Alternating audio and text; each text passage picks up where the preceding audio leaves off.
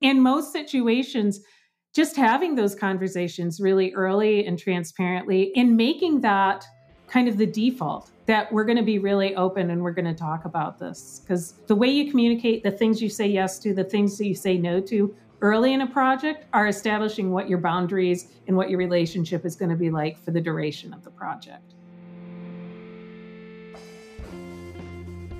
This is erin may.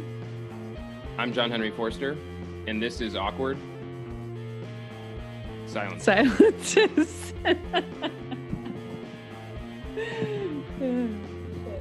Hello, everybody, and welcome back to Awkward Silences. Today we're here with Karen Van Houten, the Director of Product Strategy at Philosophie by Infobeans. You've been at this job for eight days. Eight days. Fantastic. Yes. And uh, we're going to talk today about setting yourself up for success with a client. So, if you're working at an agency or a consultancy uh, and you have lots of different clients you're working with doing your UX research, how do you get started on the right foot from the beginning? Excited to get into it, Karen. Thanks for joining us. Yeah, thanks for having me. So, you have worked in house, you have worked in an agency setting, uh, you have a lot of experience doing both things when you first jumped into kind of agency life, what was surprising? What were some of the, you know, the things that jumped out? Probably the first two thirds of my career was in house and not only in house, in house for enterprise software. So all B2B. So transferring to agency meant two things. It meant, you know, a different type of relationship with the stakeholders I was working with, but also I am sometimes working on B2B, I'm sometimes working on B2C, I'm sometimes working in the civic tech um, space.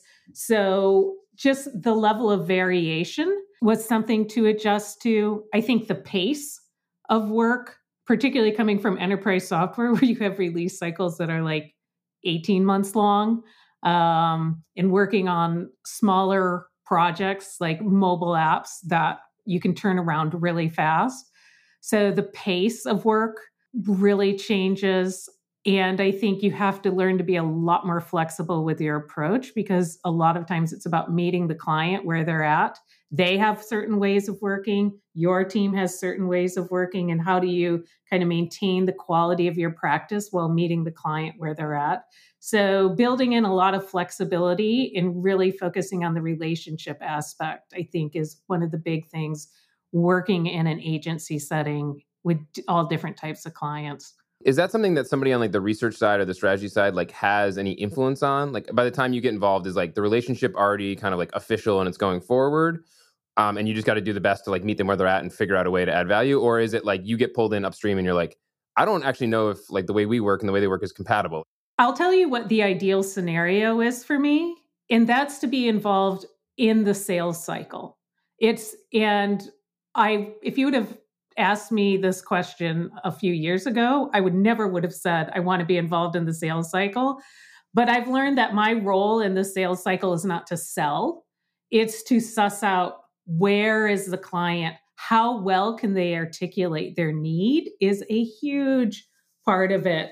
Um, so the earlier I can be involved, the more likely I can set the project up for success. And the worst scenarios for me is when a project's already gone off the rails and then I'm brought in to try and turn it around because there's very little I can do at that point other than just try to keep people healthy and safe. Yeah, yeah, we're we're trying to advocate for more research, but research it's too late. Yeah. What does that look like to be pulled into, you know, the sales cycle so early on? It's a form of research. If you've done organizational research, if you've done stakeholder research, um, you know, uh, Kim Goodwin has written a lot about like stakeholder research. It's really the same thing. That's really, I consider those early conversations a form of research. And I'm asking them a lot of the same questions I would ask if I was doing like in house stakeholder research, things around like business goals, seeing again, can they articulate what they need? And kind of a trend I've been seeing since COVID. Um, and because I work with a lot of companies that aren't digital first, like digital is a tool they use, but that's not their business. Um, a lot of times they know they need something, but they have a really hard time articulating what that is. So that's what those first sales calls are is they're trying to dig into i'll ask them questions about what they've come to us for and then a lot of times like i was on a sales this is good timing because i was on my first sales call at the new role this morning and you know they were articulating that they wanted a more unified experience across a suite of products which of course yes we all want that but then asking them okay what do you think that's going to help you achieve as a business? Is your goal like are you getting complaints from current customers? Do you see an opportunity to maybe add a new industry of customers a new vertical?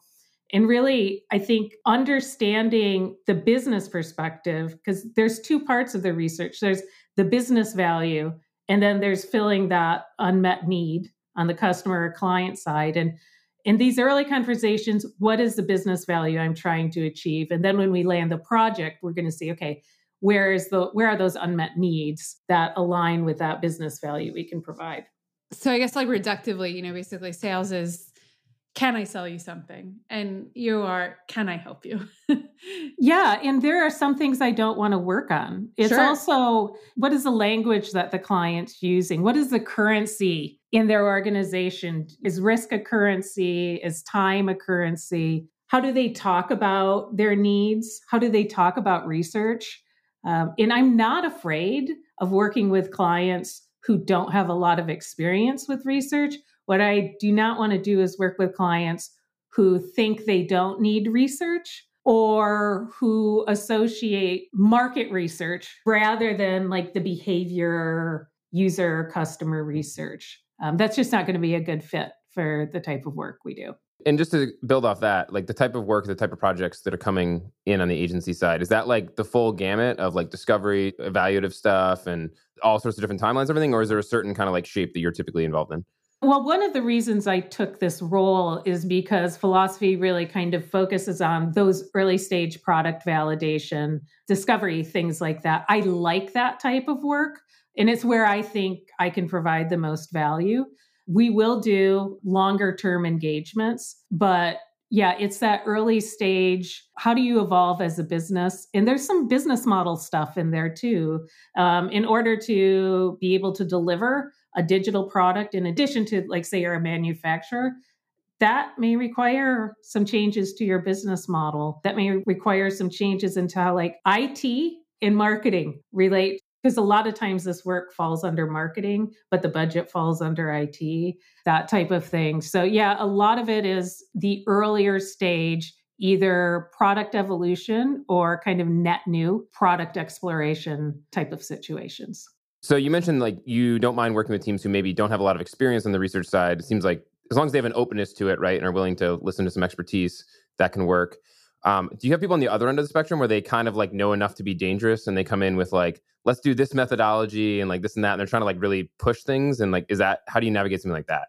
Yeah, I would say sometimes I get that, but more often what I get is them being prescriptive because what they're hoping I'll do or the team will do is validate the idea they already yeah, yeah. have. Rarely have I had someone kind of lay out the plan for me, but more it's the outcome I want is I've already decided I'm going to do this and I need you to give me the evidence to get funding for it. So there's another red flag. Are there other things that if you were going to give advice to somebody who's like maybe moving into the agency world from a different background, like these are other patterns or signals to like key in on so that you can kind of start to ramp up here in, in the way that you've kind of developed over time? Yeah, I think what is their what is their cadence of work? Every client's going to tell you they're agile, and that means something different. So, being able to talk to people in other parts of the organization, because usually, again, I said I'm involved with sales, that's usually a pretty high level stakeholder. Um, but in a kickoff, I want to make sure I have people from, if we're working with engineering, having them involved. If they have people who work in design in some capacity, a lot of time we'll have people from a marketing team or a CX team involved. So understanding their cadence of work. And I think a hugely important thing is understanding how they communicate, how they best intake information. I hate to tell you this, but if you work at an agency, you're going to create a lot of decks. like the number one deliverable you're going to produce is decks, but that's because it's something that's really easily consumable. And I think a lot of times we roll our eyes at that, but it's it's a storytelling. You're going to have to be doing a lot of storytelling in these situations. So you found a good client to work with, right? It's a good fit. You've done some of this onboarding, picked up on some of their patterns and stuff. Where does like the work actually start? Like, are you really doing things like in a very collaborative way? Like people from the team are joining, you know, moderated research calls or this or that, or is it more of like you go off and do some of the research specialization and bring it back to the team and make a decision? And like, is it kind of yo-yo or like? I imagine that's probably project specific, but I'm just curious like how that goes. It is project specific, but I much prefer to work in the former way than the latter way. It's a really interesting thing. I think sometimes we can be a little like precious with our skill sets when we work in an agency because, like, they need us right now because they don't have these skills. But what I found is if you bring them along and kind of consider this, this is project based coaching, they want to work with you again because you're empowering them and you're making them look good. So I really want as much as possible for them to be involved. Some of my best projects have been where the whole goal is at the start, I'm writing the research plans, I'm writing the interview scripts. I start the engagement leading those interviews. And then i'll say a lot of times maybe it's a business analyst or someone it's i'm like do you feel comfortable running this interview? So that by the end at a minimum they feel comfortable running the interviews but i'd like to get them to the point where they're at least taking a pass at writing the discussion guides or things like that. Um, i'll even sometimes do a little session on how to write good open-ended questions things like that. And like i said the amazing thing is then they want to work with you more, not less. Yeah, I'm curious about this because I don't hear, I'm sure there's someone out there, we can find this person, you know, that will say collaborations for the bird, you know, like really you should just do it all yourself and don't bring other people into it. But generally speaking, people say like get the stakeholders involved, bring them around, you know, along for the ride, get involved early. I'm curious, you know, do you get pushback on that? Right. I don't have time. Like, I don't want to be involved. Just go do it and, you know, take care of it. Yes. And it's a time thing. I mean, everybody take a moment to look at your calendar right now. And if I said, okay, I'm going to add 10 hours a week of meetings, I mean, that's what it translates to them. An interview is a meeting because it's a block on their calendar. So this gets back to setting expectations really early in the sales process, writing this type of thing in the statement of work is there are certain dependencies if you're going to be involved in recruiting is a whole other one. And honestly, when I've seen that kind of pushback, it's almost always been because of time constraints. And it's been because we haven't really set the expectation that this work takes time and it's not just the interview because I want them in the analysis and the synthesis. And a lot of times, what I'll do both in the sales process and in the statement of work is put like a generic timeline and, and kind of show how much time dedication you're going to need for the interview phase, for the analysis and synthesis phase, for maybe like a working session or two afterward to decide what our next steps so that it's a very abundantly clear what type of commitment this is. If you are working within some of those time constraints, so there's some pushback, right? Of, okay, I can't do 10 hours, but I can do six or something. Will you just shave it across all the buckets? Or will you be like, this area is most important for you to be involved? So I'll pull you in here and then I'll do this other one like more independently. Like, where are the highest leverage things for people to get in? Yeah, uh, the most important thing is I would love for the key people I'm working with to at least sit in on a couple of interviews I love to have them involved in the synthesis and the analysis, but that work is also really hard. And it can kind of like blow people's minds um, if they haven't done it before. So what I'll often do is take a first pass. So I'll I'll kind of bucket all the kind of key observations and then maybe involve them in kind of categorizing stuff like that. But yeah, having them involved in a couple of interviews we always, when we can, record these. But one, no one ever goes back and listens to the recordings. And I don't think it's the same thing because when you're involved in sitting in, a lot of times what they'll do is they won't feel comfortable like asking a question to the participant. So they'll slack me or some whatever messaging platform. And I'm like, I, I can say to them, that's a great question. Why don't you ask that? That's a really great way to get them start getting comfortable with that or i'll reframe the question for them Yeah, it does seem tough to get people to watch videos. I I, I was laughing a little bit because we do a lot of that in internal meetings, and I used to always leave Easter eggs, being like, "If you see this in a recording, please message me." And like nobody ever messages me. that, that's why it's smart to do it ahead of time. Like you were saying, yeah. you will record doing the presentation, and then you'll talk about it, so it's clear if no one's watched it because you're. It's like it's like teaching. You give a reading assignment, but then you have specific questions, so you know that they've done it yeah. So you're talking about you know when you're kind of getting to know a new client and and the people at the company eh, on their team and understanding you know how they like to communicate who they are what makes them tick. I'm curious also about team dynamics like how they function as a team how your team functions as a team how you integrate those teams and create a new team. Are there you know are there interesting ways that people work together that um, you know, have implications for how you're going to come in and be effective. Yeah, let's just talk about like my internal team first. That's another part of agency life is a lot of time those teams are very dynamic. When I worked in-house in enterprise software, we had pods. They were set up around industry verticals that allowed them to build a level of deep expertise and relationships. Since being in a consulting, more service-oriented perspective, my teams are constantly changing. So I think there's pros and cons to that. But the pro is you have to learn internally how to be adjusting and how to set expectations. And then you're more practiced in doing that externally with the client. I will say a thing that works consistently well is being very transparent. I like shared Slack channels and I like minimal back channeling.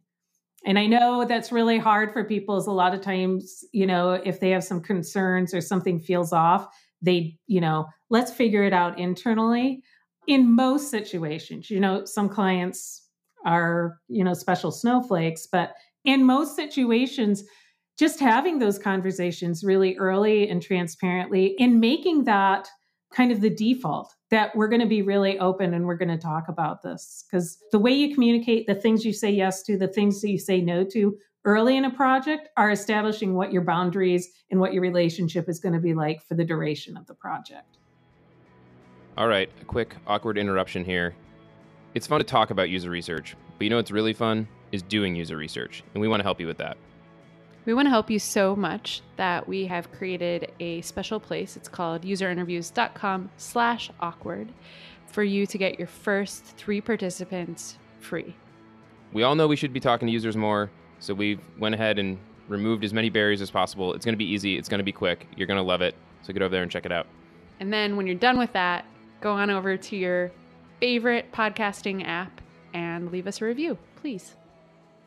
Yeah, I bet you have um, engagements where you can kind of step into a company and actually positively impact their culture in the right situation, right? Where we like to work transparently, whatever your values are, and maybe that rubs off a little bit. Yeah, and you can tell um, a lot about their broader culture with uh, how much resistance. Sure, yeah. or how that. quietly uh, they talk about it. Like, oh, yeah. I don't know about this transparency thing.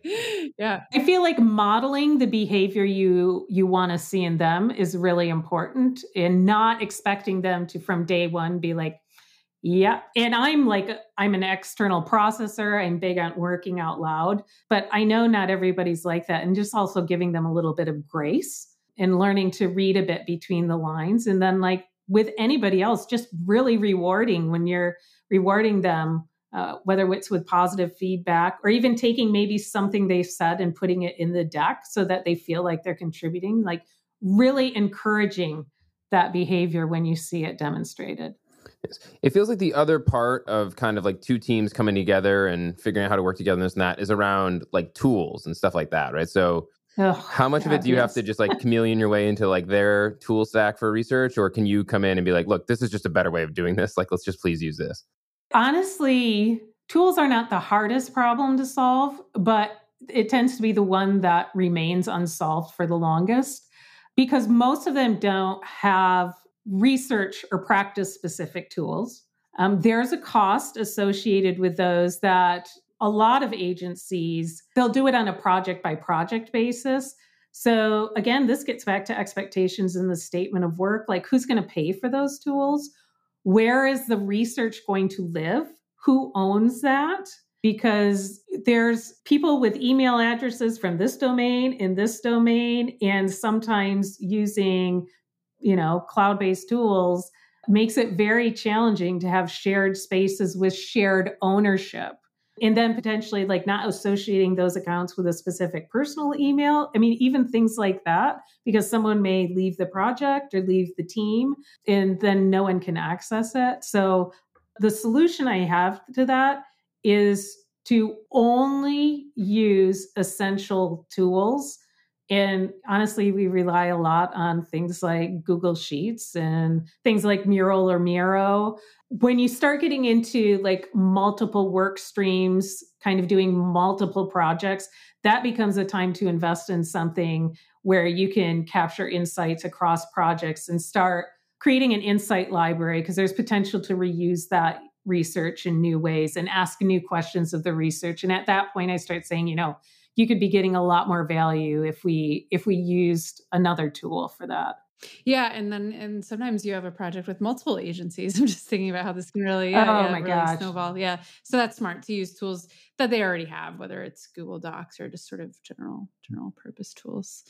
Okay, yeah. so we're working with a client. We like them. Well, maybe we don't. Maybe that's a different topic. But let's say, you know, keep it simple. We like. Yeah, let's yeah, happy yeah, path it today. Happy path it. So we like the client uh, we're working together. We've kicked things off. We're aligned on it's going to take six hours a week for you, and we're doing things together. Things are going well. A common thing that happens with uh, agency relationships is there's upsell conversations. All right, like how do we keep this good thing going? You know, how do we engage in another thing? Is that something you get involved with, or are you thinking about that as you, you know, are delivering your insights and and work?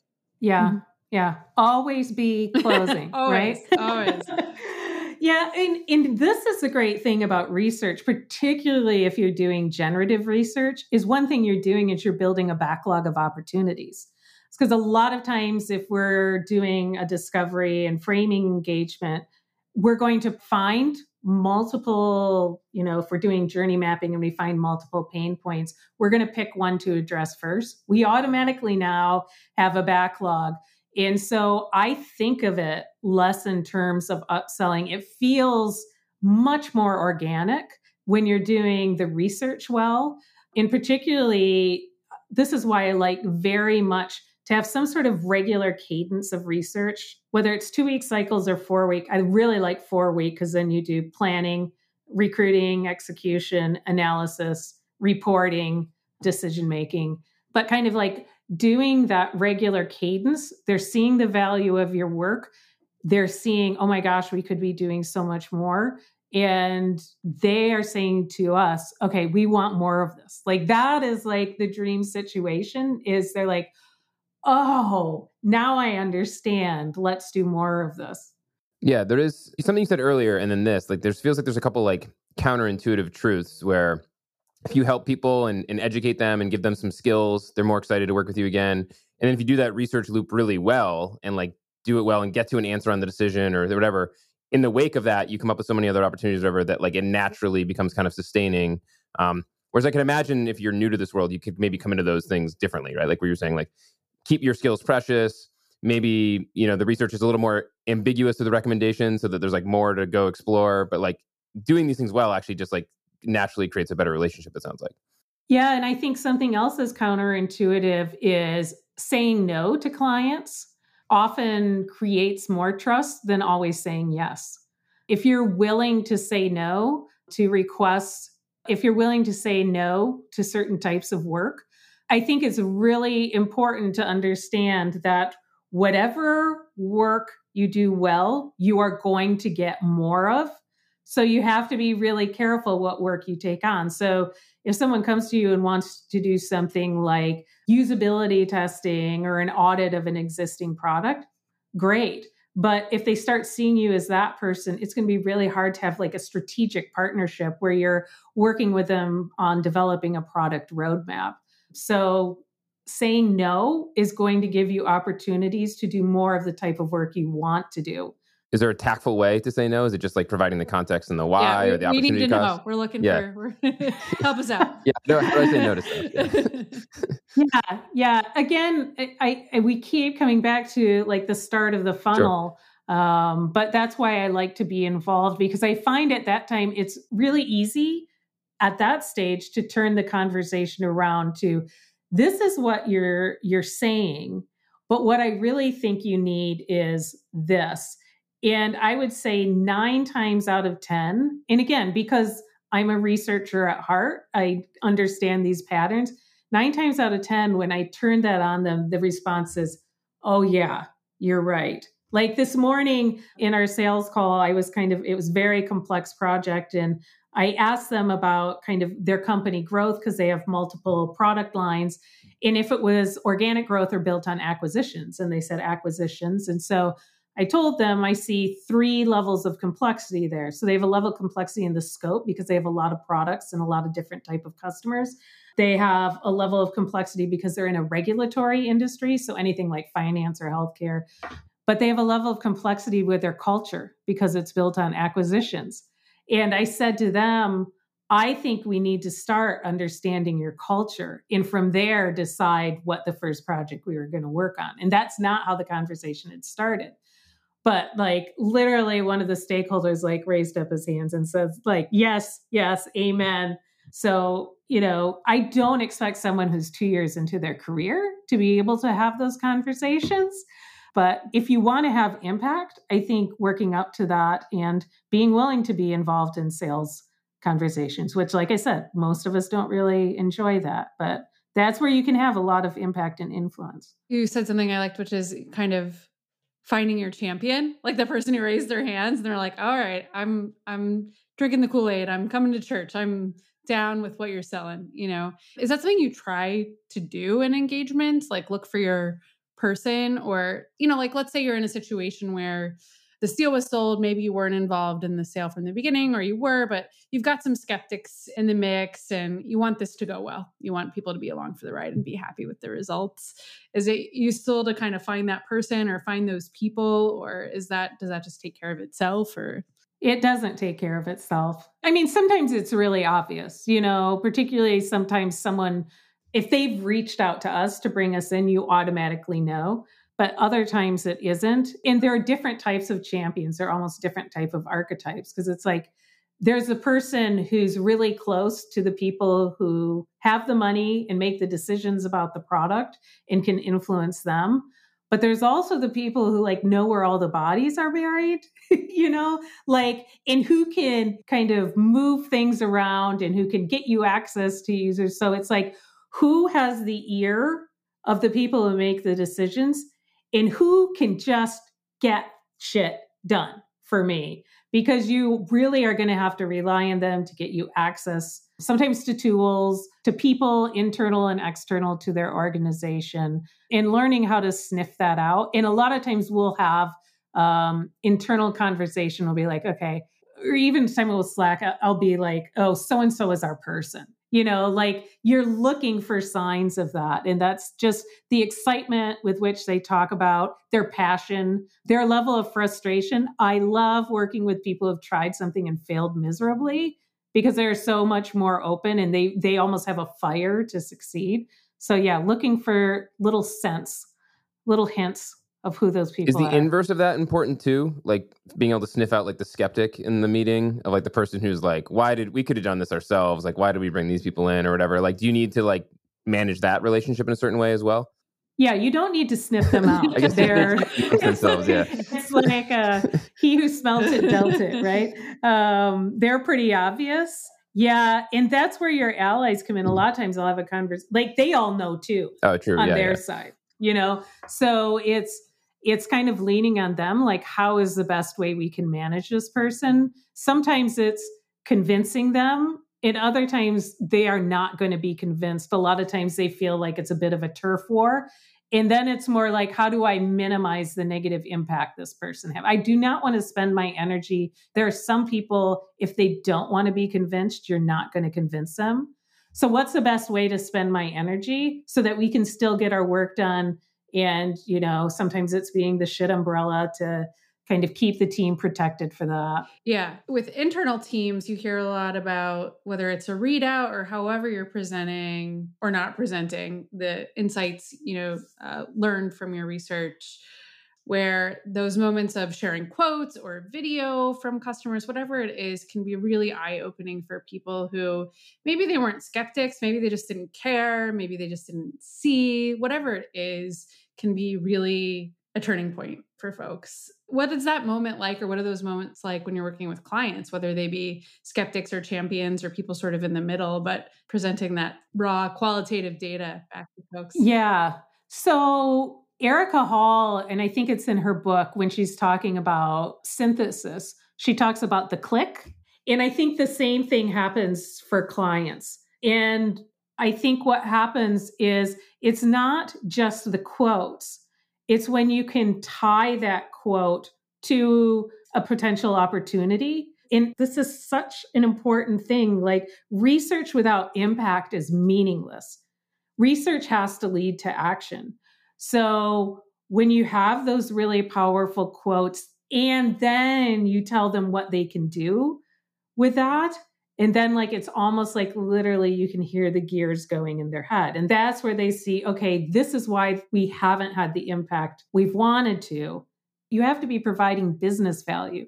You can create the most beautiful, usable, even desirable product in the world but if it's not providing value to the organization you're serving you know what good is it? Yeah yeah. Um, carol the woman on my team who's uh, the director of our product managers her and i have been talking a lot about like how you make like a balanced meal of like when you're trying to get something forward of like if we have like maybe some quantitative data on something that's happening here then you have like a video clip that like really drives it home and then you have some sort of vision of the future or some opportunity you can articulate. If you can like weave those things together which you can't always do it's like such a compelling package if you can kind of like pull from all the little different ways of getting people to understand like this can lead to that. Yeah, that's a really good point. Like I've been talking a lot about interviews, but quant data, things like if they have a support center, the call logs, oh, what a wealth of you know great information and and understanding what might be available and building in time in the project to go through that is also really important yeah. one thing is uh, you know we were talking about tools and relationships and all that stuff when you actually need to go do the research, presumably you're going to need access to their users pretty often.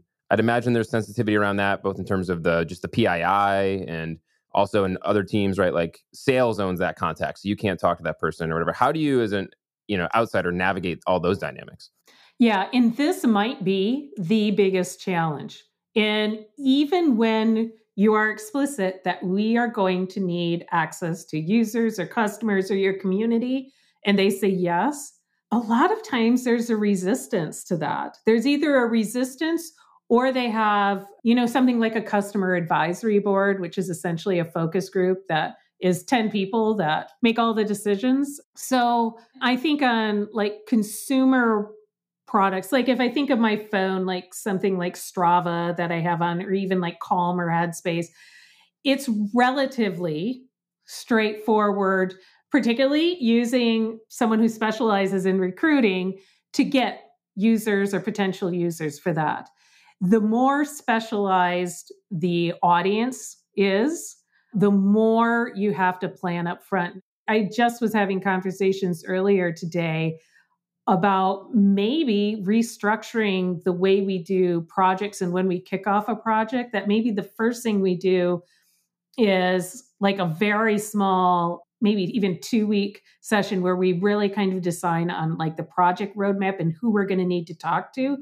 And then if client you are responsible for these people you need to have those lined up before we actually kick off the project. Because the number one disruptor of a project is lack of access to people that have been promised to you. So that's one way of working around it right? Get the list. Yeah you have other tools for working with the hardest problem? well, again, like in this is going to be a bit of blasphemy, but how much research do we need to do? And this gets back to the level of risk. And maybe our approach is if we don't have access to do upfront research, we are going to build something in order to learn. That actually is, to me, a really great way to get good data. The problem is you have to be ensured that the client is okay, that maybe that thing you build you end up throwing away. Because the minute you build something, this is why we talk a lot about MVPs, but in actual practice, they don't work. Because the minute you built something like, okay, but we have to just keep it and add on to it, we're not willing to let it go. But yeah, and you have to be scrappy, right? So, you know, maybe you can't talk to 20 users. Can you talk to five? And at least see if you can identify some patterns there. And JH, what you were talking about, if you can supplement that with other types of data, then your confidence level is going to be higher. Is it something where like maybe you do get access to five and you are able to kind of like fight and get those people in there? Does that like loosen up at all where like people get less afraid of it or something? Like they sit in on the session and they're like, oh, we didn't like promise them a bunch of features or we didn't you, like I think sometimes there's these like misconceptions maybe on the sales side or wherever of what talking to these people is going to do. So can you kind of like wedge it, like get your foot in the door, it will depend. In some situations, it's very much like you say, like sales is like, don't make any promises. Or sometimes we are working on very early stage products that are very secretive. So NDAs have to come and play, and that creates a whole layer of complexity. So, yeah, you just have to do what you can. But a lot of times, I think they get reluctant to have you talk to actual users because they're worried about what they're going to say which is, you know, it feels ridiculous, but it's happened so often to me. Like, don't call my baby ugly, right? And it gets back to do you really want to learn or do you just want to feel better about the decisions you've already made? So, again, I, I do a lot of talking about risk with them. And even, you know, I am not a financial person, but can we put a dollar amount like, okay, I've had this happen where I've done research. I do not think that this business idea has a valid market. I see this a lot with company owners, like founders. They have this idea. I'm trying to validate it. I can't validate it, but they're attached to it. Okay, are you willing to potentially lose $300,000 building this mobile app to find out you were wrong? Because if you are, great, I can help you with that. All right. Open just question in terms of advice, tips for people struggling or thinking about making a move to uh, an agency. An agency is going to operate oftentimes more like a startup. It's probably going to be a little faster pace. You'll have the opportunity to work with multiple clients. I think every single person on my team should be comfortable presenting to a client, having a conversation with a client, being able to provide evidence and back up the decisions and recommendations they're making. If you're not comfortable with that, it doesn't mean I can't coach you with that, but we move really fast. I do think that's something I struggle with a lot. I'm trying to play around with actually different billing models and financial models that will give more senior team members time to mentor more junior team members. But I will say that is a challenge in the agency of finding the time to do project based mentoring. A lot of agencies are great at education budgets and things like that, but the best way to learn is on a project. If you are the type of person who's okay running with stuff and just feeling a little bit on the edge of your comfort zone all the time, then this can be really good for you. And I really want to help you, and our team really wants to help you. But if you're not there, that's okay because it's a huge industry and there's so many other places you can work to build up that confidence level in a little quieter environment first.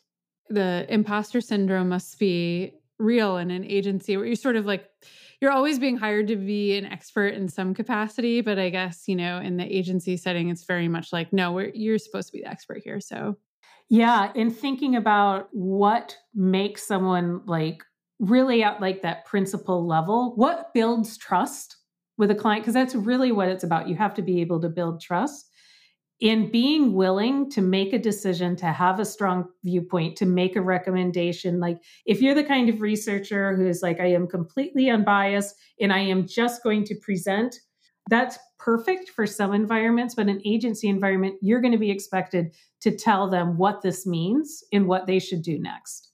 Yeah, yeah. So yeah, there's like a baseline confidence and a little bit of like a chameleon ability that is kind of required in this role. Oh yeah. Huh? Karen, thanks for joining us. It's been a lot. Yeah, thanks fun. for hanging out. It has been fun. Thanks for having me. Thanks for listening to Awkward Silences, brought to you by User Interviews. Theme music by Fragile Gang.